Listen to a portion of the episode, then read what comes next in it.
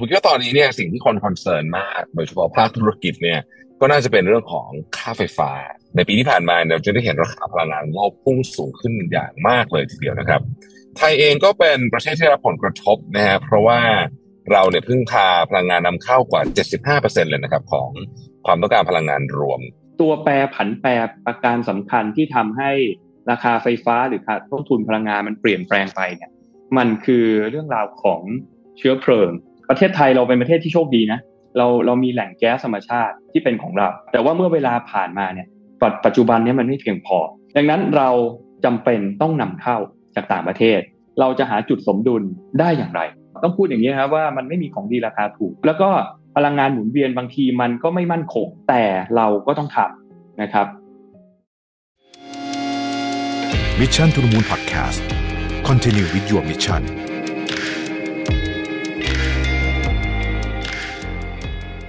ส่งต่อความรักด้วยสินค้าราคาพิเศษจาก Mission to the Moon ครับ ลดสูงสุด 50%พร้อมเปิด pre-order ตุ๊กตาสมมูล พร้อมรับเทศกาลวันวาเลนไทน์เลย สั่งซื้อได้ตั้งแต่วันนี้ถึง 28 กุมภาพันธ์ 2566 ทาง Line Official at Mission to the Moon ครับ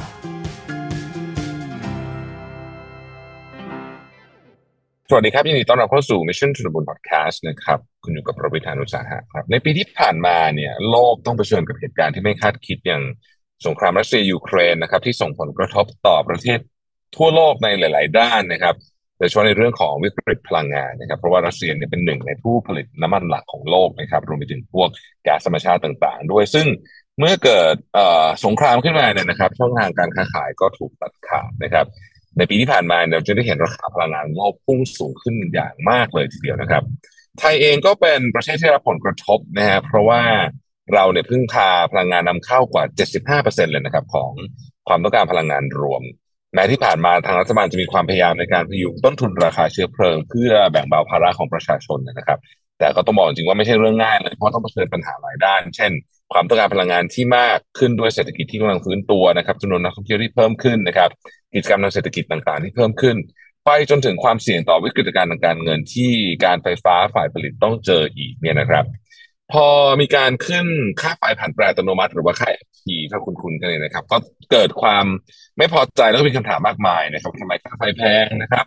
ทำไมใช้ไฟเท่าเดิมแต่ต้องจ่ายเพิ่มขึ้นนะครับต่างๆ เหล่านี้เนี่ยนะครับ วันนี้ Mission to the Moon เนี่ยนะครับ ก็เลยเรียนเชิญนะครับ คนที่อยู่ในแวดวงจริงๆเรียกว่าใกล้ชิดมากๆเลยเนี่ยนะครับ ก็คือศาสตราจารย์ดรพิสุทธิ์เพียรมนากุลนะครับ ท่านเป็นเลขานุการรัฐมนตรีว่าการกระทรวงพลังงานนะครับ อดีตคณะกรรมการจัดทำยุทธศาสตร์ชาตินะครับ และรองคณะบดีด้านยุทธศาสตร์ นวัตกรรมและความยั่งยืนนะครับ และอาจารย์ประจำภาควิชาสิ่งแวดล้อม คณะวิศวกรรมศาสตร์จุฬาลงกรณ์มหาวิทยาลัยนะครับ วันนี้เราจะมาหาคำตอบกันว่าวิกฤตพลังงานโลกที่ว่านี้นะครับส่งผลกระทบกับประเทศไทยอย่างไร ที่ผ่านมารัฐทำอะไรไปแล้วบ้างเพื่อจัดการกับคริสิสที่เกิดขึ้นนะครับ จนมาทำความเข้าใจถึงเรื่องค่ากำลังการผลิต แล้วก็ค่า FT เนี่ยนะครับ ว่าทำไมต้องขึ้นราคาแล้วก็แนวโน้มในอนาคตเนี่ยจะดีขึ้นหรือเปล่านะครับ ยินดีต้อนรับศาสตราจารย์ดรพิสุทธิ์เพียรมนากุลเข้าสู่รายการนะครับ สวัสดีอาจารย์นะผมสวัสดีครับสวัสดีครับสวัสดีครับ น้องโรวิทครับ น้องแท็บครับ ขอบคุณครับที่มีโอกาสได้มาพูดคุยกันอีกรอบนะครับยินดีครับแท็บครับ ช่วงนี้เนี่ยก็มีหลากหลายประเด็นเลยนะครับ ผมอาจารย์โนครับ ไม่ว่าจะเป็นเรื่องของคริสิสยังคงต่อเนื่องมานะครับรวมถึงประเด็นเรื่องของเอ่อต้นทุนพลังงานด้วยนะครับ แต่ว่ามันจะเปิดคำถามด้วยคำถามนี้ก่อนครับอาจารย์โนครับเอ่อประเด็นใหญ่ ๆ ที่หลายคนตอนนี้เนี่ย น่าจะสนใจมากก็คือความท้าทายด้านพลังงานเนี่ยตอนเนี้ยเรามีความท้าทายในฐานะประเทศไทยเนี่ย มีมุมอะไรบ้างครับ อ่า ขอบคุณครับครับครับ แล้วก็ขออนุญาตเอ่อเอ่อขออนุญาตแชร์เรื่องนี้กับท่านผู้ฟังเนาะที่ที่รับฟังรับชมรายการนะครับ ถ้าพูดถึงความท้าทายนะครับ มันจะมีคำใหญ่ๆคำหนึ่งนะครับเขาจะใช้คำว่า energy trilemma ครับนะฮะซึ่งเจ้า energy trilemma เนี่ยครับ มันเป็นเอ่อ keyword ใหญ่ซึ่งในช่วงประมาณสักเอ่อเกิดขึ้นประมาณสักประมาณปีสองปีนี่เองนะฮะ trilemma คือสามมิติครับมุมที่หนึ่งก็คือ มั่นคงนะครับ เอ๊ะทำอย่างไรให้ไฟฟ้านะครับ หรือเรื่องราวของพลังงานมันมั่นคงนะเรื่องที่สองที่มันต้องเกิดขึ้นพร้อมกันนะครับ เวลาเราวาดภาพสามเหลี่ยมขึ้นมาเนี่ย ก็คือราคาเข้าถึงได้ถูกไหมครับ เพราะบางทีซะเอ่อบางบางครั้งบางคราวคำว่ามั่นคงนะกับคำว่าราคาเข้าถึงได้เนี่ย มันอาจจะไม่ได้มาพร้อมกันนะครับสัทีเดียวนะครับ อีกมุมหนึ่งครับ ก็คือคำว่าความยั่งยืนหรือความ สะอาดนะครับ นั่นเองนะครับ ถ้าถ้าพี่จะยกตัวอย่างนะครับ อย่างง่าย ๆเลยนะ ก็คือเวลาเราพูดถึง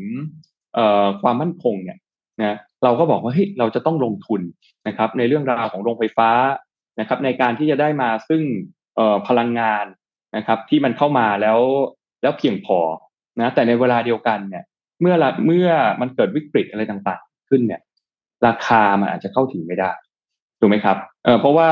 เมื่อมันเกิด geopolitics เกิดอะไรเกิดขึ้นเนี่ยทุกคนก็แย่งกันซื้อ ดังนั้น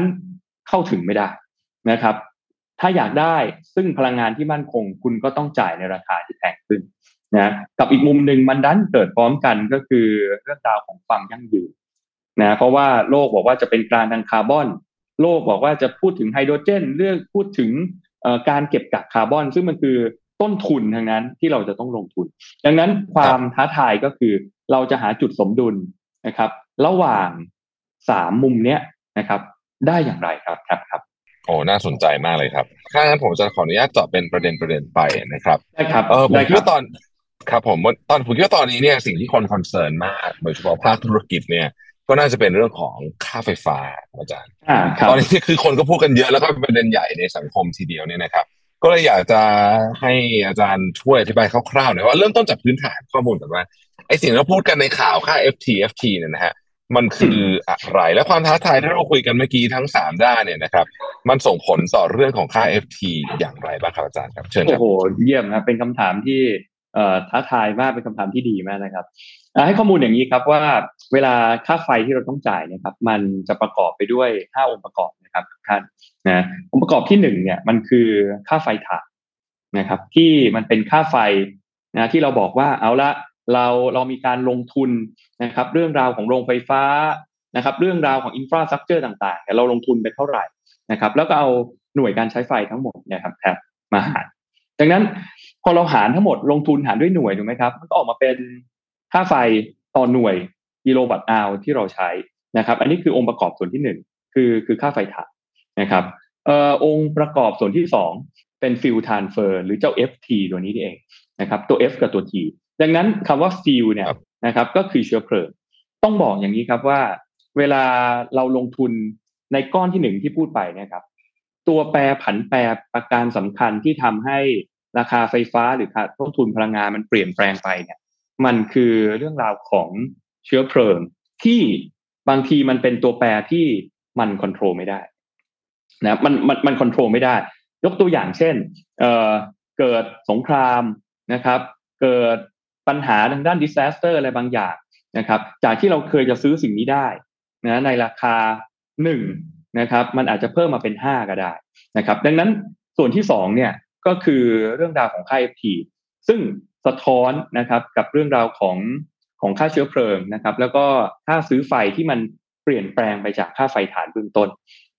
นะอันนี้คือส่วนที่สองดังนั้นถ้ามองอย่างนี้ก็คือส่วน FT เนี่ยมันถูกคิดขึ้นมาเพื่อรองรับการเปลี่ยนแปลงหรือ หรือความความไม่แน่นอนที่มันเกิดขึ้นในแต่ละช่วงเวลานะดังนั้นเราก็เลยมีการปรับให้ FT ในทุกๆสี่เดือน นะนะครับ ทุกๆสี่เดือน ส่วนที่สามครับก็คือค่าบริการรายเดือนครับครับค่าบริการรายเดือนในที่นี้ก็คือ พวกการไฟฟ้าต่างๆเนาะที่ฝ่ายจำหน่ายครับภูมิภาคนครหลวง การที่เขาจะต้องส่งบิล หรือเรามีปัญหาไฟดับไฟอะไรเงี้ยเขาต้องมา service ดูแลให้เรานะครับ อันนี้ก็เป็นอีกส่วนหนึ่งส่วนที่สี่ครับก็คือภาษีมูลค่าเพิ่มนะพอคูณทั้งหมดเนี้ยนะครับ ปกติมันจะมีแค่สี่ส่วน แต่ว่าในช่วงที่เราเจอวิกฤตนะครับท่านผู้ฟังผู้ชมก็มันก็เลยมีส่วนที่ห้าเกิดขึ้น ก็คือส่วนลดค่า FT ใช่ไหมที่เราที่เราเจอกันนะครับ ส่วนลดค่า FT ในที่นี้ก็ถ้าเป็นในงวดในอดีตก็คือถ้าคนใช้น้อยกว่า 500 หน่วยก็จะได้รับส่วนลดนะครับนะแล้วก็เดี๋ยวส่วนมกราถึงเมษาเนี่ยก็กำลังพิจารณากันอยู่นะครับ ว่าจะช่วยเหลือได้อย่างไร ทีนี้กลับมาคำถามที่ทับถาม นะครับว่าและประเด็น energy dilemma เนี่ยมันมาเชื่อมโยงอย่างไรกับค่าไฟหรือค่า FT นะมุมที่หนึ่งครับ มันเชื่อมโยงกับการที่เรามองเรื่องราวของความมั่นคง เพราะว่าแทบแล้วทุกคนลองคิดภาพถ้าเราอยากได้ไฟที่มั่นคง เราก็ต้องมีการเตรียมพร้อมในเรื่องของโรงไฟฟ้าใช่ไหมครับ ที่มั่นคง ในขณะที่บอกว่าเฮ้ยถ้าเราไปหาไฟจากพลังงานสะอาดแสงอาทิตย์นะครับ ถามว่ามั่นคงไหมก็ก็ต้องตอบว่า ชื่อของมันคือหมุนเวียนนะวันมันไม่ได้มีไฟให้เราไม่ได้มีแสงให้เราตลอด 24 ชั่วโมง ดังนั้นวันหนึ่งมันอาจจะผลิตไฟฟ้าได้แค่ 4 หรือ 5 ชั่วโมงเท่านั้นนะครับ ดังนั้นความมั่นคงก็คือสะท้อนลงมาที่ตัวค่าไฟฐานนะครับ ตัวค่าไฟฐานตัวนี้ค่อนข้างชัดเจนเก็บอีกมุมหนึ่งนะครับ ก็คือที่สะท้อนลงมาเหมือนกันนะครับ ก็คือเราก็ต้องพยายามมีตัว FT ตัวนี้นะครับ ที่จะ แล้วเราเราทำอย่างไรนะครับ ให้การเปลี่ยนแปลงที่มันเกิดขึ้นเนี่ย เราสามารถควบคุมและควบคุมมันได้ มุมมั่นคงนะครับ ก็ต้องลงลงทุนค่าไฟฐานไฟฟ้าผันแปรนะครับ ที่สะท้อนความเป็นจริงต้องคาดการณ์ไปถึงอนาคต ส่วนมุมในเรื่องของ affordability นะเอ๊ะแล้วเราจะทำยังไงให้ราคามันเข้าถึงได้นะครับ การที่ทำให้ราคาเข้าถึงได้เนี่ย มันก็เลยเป็นที่มานะของการที่เรามีมีส่วนลด นะครับ ในค่า FT นะมีการรณรงค์บอกว่าเอ๊ะจริง ๆ ถ้าเราสามารถใช้ไฟอย่างประหยัดนะครับ บริโภคอย่างยั่งยืนส่วนสัดส่วนที่เราจะต้องนำเข้าจากต่างประเทศนะครับครับครับ เพราะว่าประเทศไทยเราเป็นประเทศที่โชคดีนะเราเรามีแหล่งแก๊สธรรมชาตินะครับที่ที่เป็นของเรานะครับ แต่ว่าเมื่อเวลาผ่านมาเนี่ยปัจจุบันนี้มันไม่เพียงพอ ดังนั้นเราจำเป็นต้องนำเข้าจากต่างประเทศนะครับ affordability ในส่วนนี้มันก็เลยเชื่อมโยงกับสัดส่วนพอชั่นที่เราต้องนำเข้า มันเลยเป็นที่มาที่เยกตัวอย่างอย่างปตท หรือปตทสพหรือกรมเชื้อเพลิงธรรมชาติ ก็เลยพยายามช่วยกันค่อนข้างเยอะ ที่จะเพิ่มสัดส่วนนะครับแก๊สในราคาถูกที่เราเป็นเจ้าของเนี่ยนะครับนำเข้าส่วนนี้เข้ามานะก็มั่นคงนะครับ แล้วก็เรื่องราวราคาที่เข้าถึงได้นะครับ ส่วนมุมสุดท้ายก็คือมุมเรื่อง sustainability ความคลีนครับนะส่วนนี้ก็ต้องพูดอย่างนี้ครับว่ามันไม่มีของดีราคาถูกนะครับ แล้วก็พลังงานหมุนเวียนบางทีมันก็ไม่มั่นคงนะแต่เราก็ต้องทำนะครับ ดังนั้นมันก็เลยสะท้อนกลับมาทั้งในส่วนของค่าไฟฐาน ในส่วนของค่าไฟฟ้าผันแปร รวมไปถึงเชื่อมโยงกับเรื่องราวที่เราจะให้ส่วนลดกับภาคประชาชนครับขอบคุณอาจารย์โอมากครับ มันมีประเด็นหนึ่งที่หลายคนคิดว่าผมคิดว่าสนใจแล้วก็อยากจะมีคนอธิบาย เอ่อให้ฟังนิดหนึ่งก็คือว่ามันมีเอ่อถ้าเราอ่านข่าวก็จะพบว่าเออ มีคนบอกว่าประเทศไทยเนี่ย ถ้าเกิดพูดภาษาง่ายๆเนี่ยก็คือว่า เรามีกำลังโรงไฟฟ้าที่พร้อมผลิตเยอะมาก ซึ่งมันเยอะกว่าที่เราใช้เนี่ยเออไปพอสมควรเนี่ยนะครับ ความข้อเท็จจริงจริงๆเรื่องนี้นะแล้วตัวเลขมันเยอะขนาดที่เอ ประชาชนเข้าใจหรือเปล่าครับ โอเคครับ ต้องบอกต้องบอกงี้ครับครับครับ เวลาเราเราบอกว่าเราเอากำลังการผลิตนะครับนะถ้าถ้าถ้าพี่ยกตัวอย่างทุกท่านลองลองลองกำมือสองมือนะครับนะครับ มือหนึ่งท่านกำขึ้นมาเนี่ยแล้วเราบอกว่ามือข้างเนี้ย คือโรงไฟฟ้าฐานโรงไฟฟ้าที่แบบเปิดใช้เมื่อไหร่ก็มี คือเราสามารถรีไลน์ออนเชื่อใจได้ 24 ชั่วโมงนะครับ อันเนี้ยเราสามารถบอกว่านี่คือ capacity ที่แบบ dependent capacity นะครับ แต่ถ้าอีกฝั่งมือหนึ่งนะครับเอ่อพี่ชูมือมาเป็นแบบเนี้ยนะครับหมายความว่ามันหมายความว่ามันไม่ได้มาตลอดวันนะครับ ดังนั้นถ้าฝั่งเนี้ยคือ100นะครับ ในขณะที่อีกฝั่งเนี้ยนะครับ มันคือหนึ่งร้อยเหมือนกันนะในเชิง capacity แต่วันหนึ่งอะมันเดินได้แค่หนึ่งจากห้าดังนั้นเวลาเราจะพิจารณาว่า capacity หรือโรงไฟฟ้าหรือกำลังผลิตของเรา มีเกินไปแค่ไหนเนี่ย เราต้อง mark คำแรกก่อนคือคำว่า dependent capacity นะครับ dependent ที่เราเชื่อถือได้นะครับดังนั้นสิ่งที่มันตามมาก็คือว่าปัจจุบันเนี้ยเวลาเขาหักลบกันเนี่ยนะครับ ถ้าคนเอากำลังการผลิตคือนี่ก็ร้อยและนี่ก็ร้อยเอามาลบกันเลยเนี่ยนะครับ ตัวเลขมันจะออกประมาณสักห้าสิบกว่าเปอร์เซ็นต์ที่มันเกินนะครับ แต่ถ้าเอาใหม่ อย่างนี้กับอย่างนี้นะครับ คือเลือกเฉพาะเนี่มันดิพเอนเดนต์จริงๆนะครับครับท่านผู้ฟังท่านผู้ชมก็ มันจะหลงเหลือออกมาตอนนี้นะครับประมาณสักสามสิบเอ็ดสามสิบสองเปอร์เซ็นครับ และไอ้กำลังการผลิตที่เราเรียกว่าเป็นเป็นส่วนที่มันเพิ่มหรือเกินมาเนี่ยนะครับเอ่อมันมาจากการคาดการการลงทุนที่มันเกิดขึ้นในอดีต เป็นระยะเวลาเกือบเกือบสิบปีที่แล้ว ก็คือเอา capacity ที่เราต้องสร้าง ลบด้วยดีมานนะครับช่วงที่มันกลายเป็นแบบสามสิบกว่าเปอร์เซ็นต์เนี่ยต้องบอกว่าดีมานมันต่ำครับเพราะอะไรครับเพราะว่าเราเจอโควิดกันมาเนาะ ถูกไหมเราเจอโควิด เราเจอช่วงที่มันเป็นเป็นเอ่อสภาพเศรษฐกิจมันไม่ดีอะดังนั้นมันก็เลยออกมาเป็น dependent capacity ที่มันดิฟกันเนี่ยประมาณ 30กว่าเปอร์เซ็นต์แต่ถ้าดีมานหลังจากนี้มันเพิ่มขึ้นเนี่ย ก็คาดการณ์กันว่ามันก็น่าจะลงมาประมาณสัก 20 กว่า 25 26เปอร์เซ็นต์นะครับ แล้วก็หลังจากนั้นเนี่ยถ้าเวลาผ่านไปเอ่ออีกสักสองสมปีข้างหน้าก็จะมีโรงไฟฟ้าบางส่วนนะครับ ที่หมดแล้วก็ออกจากระบบไป เราก็จะส่วนต่างตรงเนี้ยมันก็จะลู่เข้ามาเรื่อยๆ จนเข้าสู่ในจุดที่ประมาณสัก 15ถึง20เปอร์เซ็นต์นะครับที่เป็นค่าที่แนะนำกันครับ ก็ให้ข้อมูลประมาณนี้ก็ key คืออยากให้พูดคำว่า dependent นะครับอันนี้เชื่อใจได้และอันนี้คือเชื่อใจได้หนึ่งจากห้านิ้วประมาณนี้ครับครับ ก็คือหมายถึงว่าสมมติว่าเรามีโรงไฟฟ้าทั้งหมด capacity รวมแบบคิด maximum หมดเนี่ยประมาณ 48 ผมไม่แน่ใจหน่วยเป็นกิโลวัตต์มิลเมกะวัตต์เมใช่ไหมกะควัรัตบต์เมกะวัตต์ครับเมกะวัตต์แล้วก็หายไปเป็นพวกอ่าพลังน้ำพลังลมสักแปดอย่างเงี้ยเหลือสี่สิบใช้จริงอาจจะใช้อยู่สักสามสิบอะไรประมาณนี้ไหมหมายถึงว่า maximum ตอนนี้สามสิบก็คือเหลืออยู่ประมาณสักสามสิบเปอร์เซ็นต์แต่ว่าไอ้สามสิบเปอร์เซ็นที่เหลืออยู่เนี่ยเออมันจะค่อยๆถูกใช้ขึ้นมาเรื่อยๆแล้วก็เออบางตัวก็จะถูก decommission ไปใช่ไหมมันก็จะออกมาอยู่ที่ตัวเลขที่เราอยากได้ประมาณสิบห้าถึงยี่สิบเปอร์เซ็นต์ใช่ไหมถูกต้องครับในอครันาบคตถูกต้องครับ ก็โอโหเคครับต้องขอบผมคุณที่ที่ที่ที่ทับถามคำถามนี้เพราะว่า key คือคำว่า dependent capacity เป็นเรื่องสำคัญมาก เราเราไม่สามารถเอาหนึ่งร้อยโรงไฟฟ้าถ่านหินโรงไฟฟ้าแก๊สกับอีกหนึ่งร้อยโรงไฟฟ้าพวกเอ่อชีวมวลเอ่อโรงไฟฟ้าพวกแสงแดดหรือลมพวกเนี้ยมามารวมกันแล้วลบแบบตรงๆได้ครับ ก็ต้องต้องตอบว่าเป็น dependent ครับประเด็นเรื่องของเอ่อวิกฤตพลังงาน ซึ่งหลายท่านก็ เป็น concern กันนะครับอาจารย์คิดว่าระยะสั้นช่วงนี้เนี่ยนะครับเอ่อแนวโน้มเรื่องของวิกฤตพลังงานจะเป็นยังไงบ้างแล้ว สถานการณ์ณตอนนี้ถ้าให้ประเมินเนี่ยค่า FT ในรอบต่อไปที่เราจะมีการประเมินกันช่วงเมษาใช่ไหมครับเอ่อมันจะ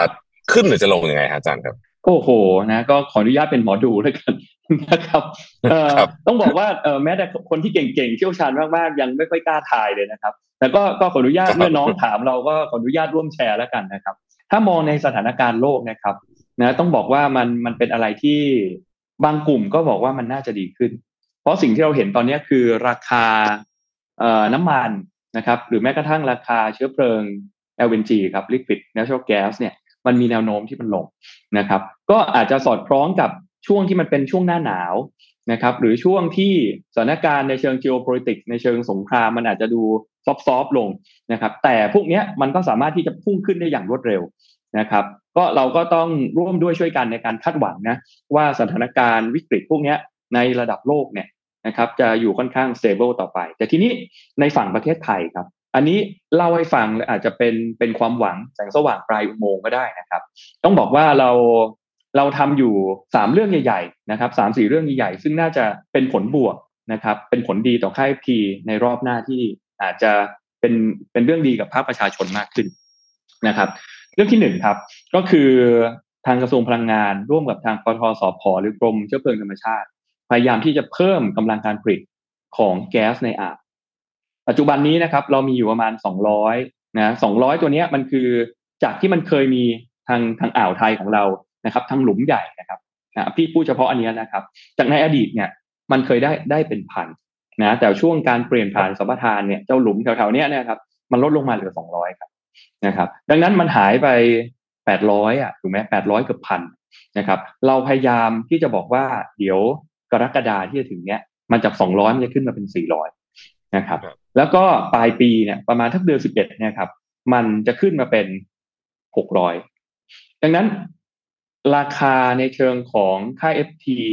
เนี่ยครับ หรือราคาค่าไฟเนี่ยประมาณเกือบเจ็ดสิบเปอร์เซ็นมันขึ้นกับค่าเชื้อเพลิงพวกนี้นะ ดังนั้นก็ฟังแล้วก็น่าจะใจชื้นขึ้นนะครับ น่าจะใจชื้นขึ้นคือเราจะมีต้นทุนแก๊สที่ผลิตกระแสไฟฟ้า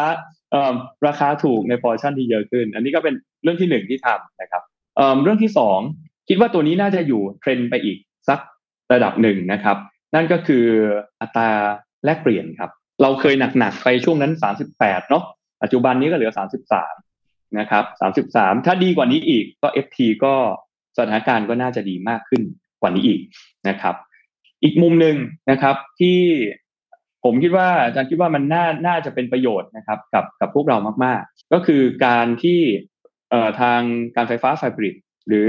ทางปตทเนี่ยเขามีการทำงานร่วมกันนะครับค่อนข้างดี ที่จะบอกว่าเอ๊ะจริงๆแล้วแก๊สธรรมชาติที่มันเข้ามาเนี่ยนะครับเแน่นอนมันสามารถใช้เป็นไปเป็นผลิตในโรงงานปิโตรเคมี นะครับ แต่ถ้าบันดีคืนดีนะครับ มีการบายพาสในส่วนนี้นะครับ เพิ่มเติมนะครับ เอามาใช้สนับสนุนในเรื่องของค่าไฟฟ้าตัวนี้มากขึ้นเนี่ย ก็ก็น่าจะทำให้สัดส่วนของราคาเนี่ย น่าจะถูกลงนะครับ ก็พูดง่าย ๆ คือเสมือนเป็นแสงสว่างปลายอุโมงค์ครับครับสักประมาณสามเรื่องใหญ่ๆนะครับที่ที่พี่พูดให้ฟังนะครับก็โดยโดยสรุปนะครับถ้า FX ดีขึ้นสองนะครับก็คือมีแก๊ส ธรรมชาติเพิ่มมากขึ้นนะครับ และสามก็คือนำเข้าลดลง ครับผม ชวนจันคุยเรื่อง Carbon Neutrality Roadmap ของประเทศหน่อยครับเพราะว่าเป็นเรื่องที่เป็นเรื่องใหญ่จริง ๆ ทั้งในประเทศไทยและในเวทีโลกด้วยแล้วก็อีกหน่อยเนี่ยคิดว่าเรื่องนี้เนี่ยจะเข้ามาเกี่ยวข้องกับเรื่องของจะไปค้าขายที่ไหนประเทศไทยจะไปส่งออกไปไหนแล้วเกี่ยวกันหมด เกี่ยวพันกันไปหมดเลยเนี่ยนะครับตอนนี้รถแบบล่าสุดของเราเนี่ย น่าจะมีการอัปเดตพอสมควรเนี่ยเป็นยังไงกันแล้วบ้างครับเรื่องนี้ครับอาจารย์ได้ครับ ก็เอ่อมีอยู่ประมาณสักห้าหมุดหมายนะครับ ที่อยากแชร์ริ่งนะครับหมุดหมายที่หนึ่งนะก็คือปี 2030 ก็เราก็เหลือประมาณแค่เจ็ดปีนะครับ เราจะต้องลดการปลดปล่อยแก๊สเรือนกระจกในประเทศเราลงมา 40%นะครับ ที่เราไปคอมมิตกับกับนานาประเทศนะครับนะ40%ก็เรียกว่าท้าทายพอควรเลยทีเดียว นะครับ อันนี้คือหมุดหมายที่หนึ่งครับอีกประมาณ7ปีข้างหน้านะหลังจากนั้นครับในช่วงปี 2030 ถึง 2035 เนี่ยนะครับอีกหมุดหมายหนึ่งซึ่งจะตามมาแล้วจริงๆน่าสนใจมากๆ ก็คือเรื่องราวของ EV ครับเรื่องราวของเจ้ายานยนต์ไฟฟ้านะครับ ก็เขาบอกว่าในช่วงปี 2030 เนี่ยครับ30%นะครับของรถที่ผลิตใหม่เนี่ยอยากให้มันเป็นยานยนต์ไฟฟ้านะครับ แล้วก็คาดหวังว่าจาก 2030 อีก5ปีหลังจากนั้นเนี่ยเอ่ออาจจะขึ้นไปถึง60ถึง70% 69%ของยานยนต์ที่ผลิตใหม่ในประเทศนะฮะก็อยากให้มันเป็นยานยนต์ไฟฟ้า หลายคนก็งงเอ๊ะระบุหมายสองมันมันทำให้เรามีประโยชน์โพดผลอย่างไรล่ะนะครับ มันดีสองเรื่องนะครับ ก็คือเรื่องที่หนึ่งคือต่อลิตรหนึ่งเนี่ยที่เราเคยจ่ายน้ำมันเป็นสามสิบสี่สิบาทเนี่ยมันอาจจะเหลือลิตรละสองสามบาทนะครับ และในเวลาเดียวกันเนี่ยครับ ต่อการขับเคลื่อนที่เราเดินทางไปตอนหนึ่งกิโลต่อสิบกิโลเนี่ยมันปลดปล่อยแก๊สเรือนกระจกลดลงนะครับลดลงเยอะนะครับ ประมาณเกือบเกือบครึ่งหนึ่งนะครับ หรือถ้าใช้เป็นพลังงานสะอาดมาใช้ในการเติมรถเนี่ยนะครับ มันก็จะเหลือเอ่อคาร์บอนนะครับ หรือ greenhouse gas ลงมาเนี่ยน้อยกว่าสิบเปอร์เซ็นต์ต้น อันนี้คือหมุดหมายที่สองครับ หมุดหมายที่สามปีสองศูนย์สามเจ็ดนะเขาบอกว่าเราจะพยายามที่จะ active นะครับ ในการเพิ่มพื้นที่สีเขียวนะครับ ที่จะเป็นตัว carbon sink นะเราบอกว่าไอ้ sink ตัวเนี้ย2037เนี่ยเราอยากจะ sink มันให้ได้ประมาณ 120 ล้านตันคาร์บอนไดออกไซด์ equivalent และถ้าเราสามารถ sink ในส่วนเนี้ยลบ 120 ตรงนี้ไปได้นะครับ หลังจากนั้น 2050 นะครับ มันจะพาพวกเราเดินหน้าไปสู่ความเป็น carbon neutrality ความเป็นกลางคาร์บอนนะที่ ทุกองค์กรนะครับ รวมไปถึงองค์คาพยพของของประเทศเนี่ยนะครับจะต้องร่วมด้วยช่วยกันโดยที่ภาคส่วนพลังงานเกี่ยวข้องอยู่มา 70กว่าเปอร์เซ็นต์ถึง 80เปอร์เซ็นต์นะฮะแล้วก็หมุดหมายสุดท้ายครับ อันนี้ก็โอ้ลืมไปนิดหนึ่ง2050 หมุดหมายทางด้านพลังงานที่น่าสนใจนะครับ ก็คือ 50เปอร์เซ็นต์ของโรงไฟฟ้าใหม่ ๆ ที่จะเกิดขึ้นนะไม่ว่าจะกี่เมกะวัตต์อะไรก็แล้วก็แล้วแต่นะครับ 50%ที่เกิดขึ้นมันจะเป็นโรงไฟฟ้า RE ครับครับครับครับ ก็ว่ากันว่าถ้าณตอนนั้นโหคงหลายคงหลายหมื่นเมกะครับ ที่เป็นพลังงานสะอาด แต่ก็ใส่ดอกจันไม่นิดนึงนะครับ พลังงานสะอาดมาพร้อมกับเอ่อไม่มีของดีราคาถูกอันนี้มุมที่หนึ่งนะครับ มุมที่สองก็คือมันคืออาจจะไม่ใช่ dependent capacity ดังนั้นถ้าเราเอาสองร้อยนะไอ้นี่ร้อยกับไอ้นี่ร้อยลบกันเหมือนแบบเดิมอะแบบที่เราเข้าใจอะนะครับ เอ่อเราจะเข้าใจผิดนะครับ มันจะไม่ใช่ dependent capacity นะก็ช่วง 2050 ความเป็นกลางทางคาร์บอน renewable energy จะเข้ามามีบทบาทสำคัญมากนะครับ แล้วก็เดินหน้าไปครับ 2065 คิดว่าหลายท่านน่าจะเข้าใจแล้ว เราจะเป็น net zero นะครับ greenhouse gas ซึ่งพอมันเป็น net zero เนี่ยก็คิดว่าทุกองค์คาพยพที่พี่พูดมาทั้งหมดเนี่ยประเทศไทยน่าจะพร้อม แล้วก็ต้องให้ข้อมูลว่าเรา หลายประเทศไม่ว่ายุโรปอเมริกา หรือที่ไหนก็มาดูงานเรานะนะครับ ที่การประชุมพูดคุยกันเนี่ยในปี 2030 business as usual นะครับเราคาดการณ์ว่าเราปล่อยประมาณ 555ครับเวียดนามนะครับ เกือบพันหนึ่งในปีเดียวกันนะครับ อินโดนีเซียจะปล่อยประมาณเกือบเกือบสองพันดังนั้นเขาเลยค่อนข้างมั่นใจกันแหละว่าจริงแล้วประเทศไทยเราอะ pragmatic แล้วเราน่าจะ practical เราน่าจะทำได้ เพราะปริมาณยอดต้นเนี่ยของเราไม่ได้สูงมากนะครับ แล้วก็ก็ต้องชื่นชมนะครับกระทรวงพลังงานหรือผู้เชี่ยวชาญหรือคนที่วางแผนเรื่องนี้มา เรามีการกระจายพอร์ตเรื่องราวของ energy ของเราได้ดีมากน่าหมุนหมายน่าสนใจมากท้าทายจริง ๆ เพราะว่าเอ่อแต่ละอันก็ดูเป็นเป้าหมายที่ต้องเปลี่ยนแปลงอะไรเยอะนะครับ แต่ก็เชื่อว่าประเทศไทยเราจะทำได้นะฮะถามอาจารย์ต่อครับ เรื่องของเอ่อ energy transmission index หรือว่า ETI เนยนะฮะก็เป็นครับดัชนีค่าวัดอันหนึ่งที่เป็นสากลใครๆก็พูดถึงเรื่องนี้ในข่าวเราอ่านบ่อยๆ ก็จะมีการพูดถึงเรื่องนี้เนี่ยนะครับ ประเทศที่เขาแบบเรียกว่าเป็นต้นแบบเลยนะ ของค่า ETI สูงๆเนี่ยนะครับ ก็จะอยู่แถบสแกนดิเนเวียนะครับสวีเดนนอร์เวย์เดนมาร์กพวกนี้เนี่ยเจ็ดสิบกว่าทั้งนั้นเลยเนี่ยนะฮะใช่ครับไอ้ค่า ETI ตอนนี้เนี่ยนะครับ เราตอนนี้อยู่ยังไงแล้วครับผมแล้วก็ เรามีแนวทางไงที่จะสนับสนุนให้ภาคส่วนต่างๆ ไม่ใช่ภาคเอกชนเอ่ยนะครับ หรือว่าประชาชนทั่วๆไปเนี่ยหันมาใช้พลังงานสะอาดมากขึ้นครับอาจารย์ครับ โอเคครับครับขอบคุณมากครับ ก็เอ่อ ETI เนี่ยนะครับ มันเป็นการวัดว่าเรามีความพร้อมในการเปลี่ยนผ่านมากน้อยแค่ไหน สแกนเนี่ยก็อย่างที่ครับพูดนะเจ็ดสิบปลายประเทศไทยของเราก็ก็โอเคนะครับ เราอยู่เรนใกล้ ๆ ประมาณหกสิบครับนะครับเอ่อถ้าถามว่าในภูมิภาคเนี้ย เราเป็นรองใครนะครับ ก็บอกว่าเราก็เป็นรองมาเลเซียนิดหนึ่งนะครับ เราเป็นรองมาเลเซีย เราประมาณห้าสิบเก้าปลายๆนะครับเกือบเกือบหกสิบมาเลนี่ประมาณสักหกสิบสี่นะครับเอ่อถ้าจะบอกว่า ETI ตัวเนี้ยนะครับเขา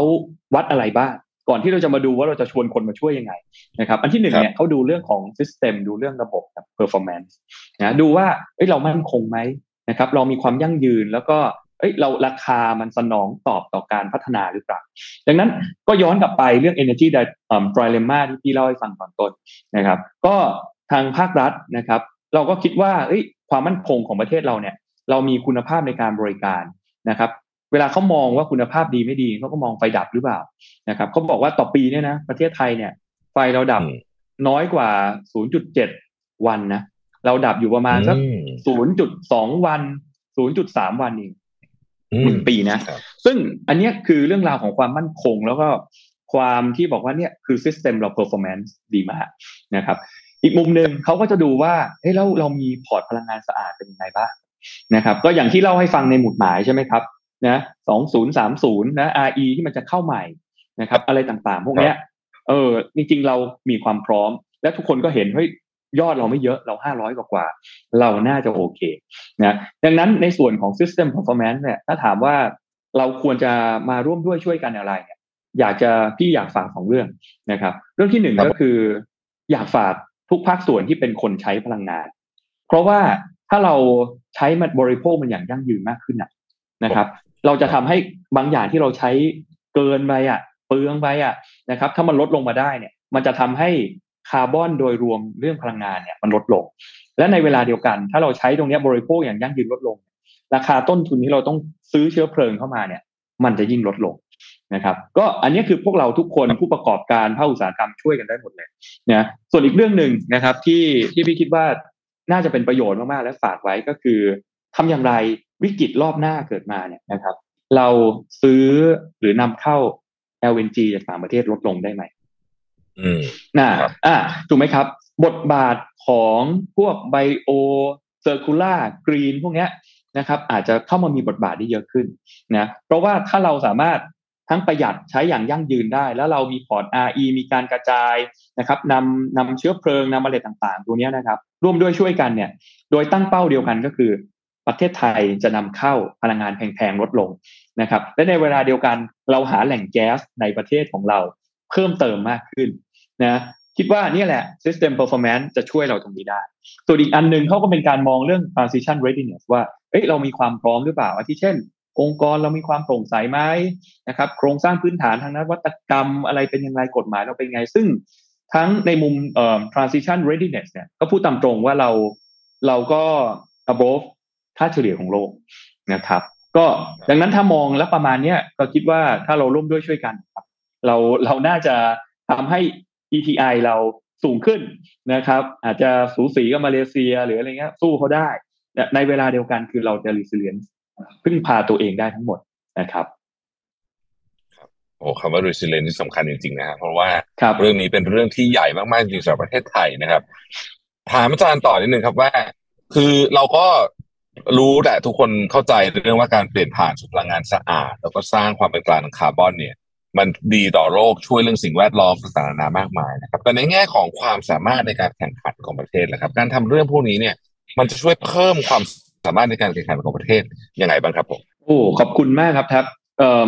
ประเด็นนี้เนี่ยนะครับ ต้องต้องบอกว่าถ้าเราอยากจะให้ขีดความสามารถการแข่งขันของประเทศเราเราเพิ่มมากขึ้นเนี่ย เราก็ต้องมาดูว่าแล้วเวลาเขาวิเคราะห์เนี่ยนะครับเขาวิเคราะห์อะไรบ้างนะครับเขาก็วิเคราะห์อยู่สี่มุมครับหนึ่งคือ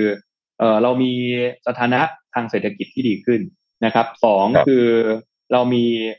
ประสิทธิภาพการทำงานภาครัฐที่ดีขึ้น เรื่องราวของนโยบายที่ดีนะครับสามธุรกิจ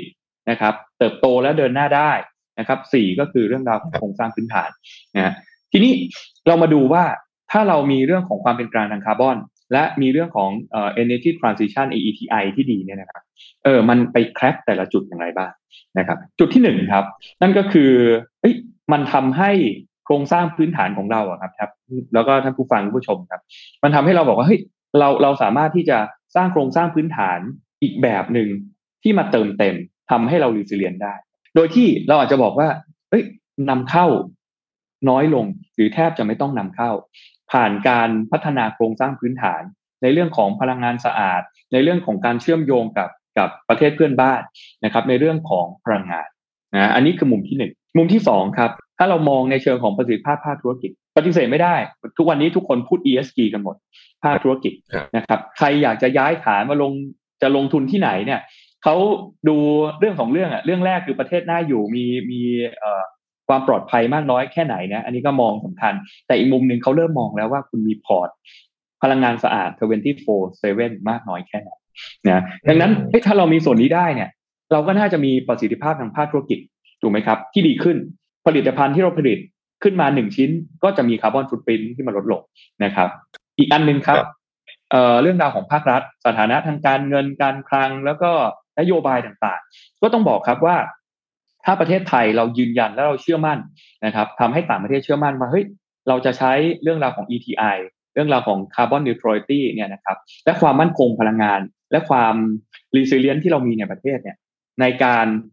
เดินหน้าประเทศนะครับ ก็จะทำให้ประสิทธิภาพภาครัฐ และการทำงาน มันสามารถที่จะตรวจสอบได้ ต้องบอกว่าในอนาคตเอ่อเรื่องราวของโซเชียลมีเดียเรื่องราวของบล็อกเชนการวิเคราะห์อะไรพวกนี้มันจะเข้ามาเยอะขึ้น ก็มันก็จะทำให้ให้คะแนนในส่วนนี้ประสิทธิภาพภาครัฐเนี่ยมันดีขึ้น สุดท้ายครับ นั่นก็คือสมรรถนะทางเศรษฐกิจ ซึ่งสมรรถนะทางเศรษฐกิจเนี่ยเอ่อต้องมองสองมุม มุมที่หนึ่งก็คือเราดึงดูดการลงทุนใหม่ๆเข้ามา แต่ในเวลาเดียวกันเนี่ย เราก็อาจจะใช้โอกาสนี้นะครับเป็น knowledge transfer การถ่ายทอดองค์ความรู้นะครับ ยกตัวอย่างอย่างอุตสาหกรรม EV อะไรใหม่ ๆ เนี่ยนะครับอาจจะทำให้นอกจากผลิตรถในแบบใหม่แล้ว คนที่ทำ supply chain นะครับต่างๆที่อยู่ในประเทศเนี่ยเขาสามารถที่จะอยู่รอดนะครับ แล้วก็มีโอกาสพัฒนาตัวเองด้วยนะครับ ดังนั้นในมุมพี่เนี่ยนะครับ ก็มองว่าเฮ้ยถ้าเราถ้าเราบอกว่าเรามี ETI ที่ดี เรามีเรื่องราวของคาร์บอนนิวทรัลิตี้ที่ดีแล้วเรา pragmatic คือเราทำได้จริงนะครับ เรามั่นใจเราเดินทางเนี้ยสี่ปัจจัยนะครับ ที่พูดถึงข้างต้นเนี่ย ก็น่าจะส่งเสริมทำให้เอ่อภาพภาพลักษณ์ที่คนต่างชาติเขามองกลับมาที่เราเนี่ยมีความมั่นใจมากขึ้น แล้วมันก็จะสะท้อนนะครับ กลับมาที่ค่าขีดความสามารถทางการแข่งขันของประเทศที่ดีขึ้น ก็ต้องบอกครับว่าเอ่อในอาเซียนเนาะ เอ่อสิงคโปร์ก็อยู่อันดับต้นๆนะอันดับสามอันดับเลขเดียวเลขตัวเดียวนะครับเอ่อครับมาเลเนี่ยเคยห่างจากไทยเยอะ ตอนเนี้ยเราขยับเข้ามาใกล้เขาแล้วเขาสามสิบสองเราสามสิบสามนะครับถึงแม้มันตกมาคู่กันนะ แต่เราใกล้กันดิฟเนี่ยมันเคยห่างมากกว่านี้ หมายความว่าไงครับ หมายความว่าเอ่อมุมในเรื่องของ ETI มุมในเรื่อง Carbon Neutrality เนี่ยเอ้ยมันมันเริ่มสะท้อนอะไรบางอย่าง แล้วก็เราเห็นเอ่อ AWS นะครับ Amazon Web Service ครับนะครับ เลือกที่มาลงทุนในประเทศไทยนะครับ เราเห็น BYD ที่เข้ามา มันก็เริ่มที่เป็นตัวสะท้อนรวมไปถึงน่าจะมีอุตสาหกรรม EV หรือแม้กระทั่งอิเล็กทรอนิกส์ advance ใหม่ๆเนี่ยครับที่กำลังพิจารณาอยู่ว่าจะทำอย่างไร จะไปตั้งฐานที่ไหนและทำกับประเทศอะไรครับ ครับผมโอ้โห วันนี้ได้ความรู้เยอะเลยนะครับ โดยเฉพาะเรื่องของ การคำนวณค่าไฟฟ้าเรื่องของกำลังการผลิต ซึ่งผมเชื่อว่าหลายท่านสงสัยอยู่ วันนี้ได้ฟังจากตัวจริงตัวจริงเสียงจริงนะครับ ก็อ่าขอบคุณครับชัดเจนเคลียร์นะครับวันนี้ขอบคุณอาจารย์โอมากๆเลยนะครับขอบคุณศาสตราจารย์ดรพิสุทธิ์เพียรมนกุลนะครับเลขานุการรัฐมนตรีว่าการกระทรวงพลังงานนะครับขอบคุณอาจารย์โอที่สละเวลามาอยู่กับเรานะครับ ขอบคุณผมคอารัจารบย์เราไว้คุยกันใหม่รอบต่อไปนะครับอาจารย์ขอบคุณครับสวัสดีครับอาจารสย์วัสดีครับคุณแท็บและสวัสดีท่านผู้ฟังผู้ชมทุกท่านครับแฟนวิชั่นทูดสวัสดีคนสวัสดีครับสวัสดีครับขอบคุณครับอาจารย์ครับ สวัสดีครับ Mission to the Moon Podcast Continue with your mission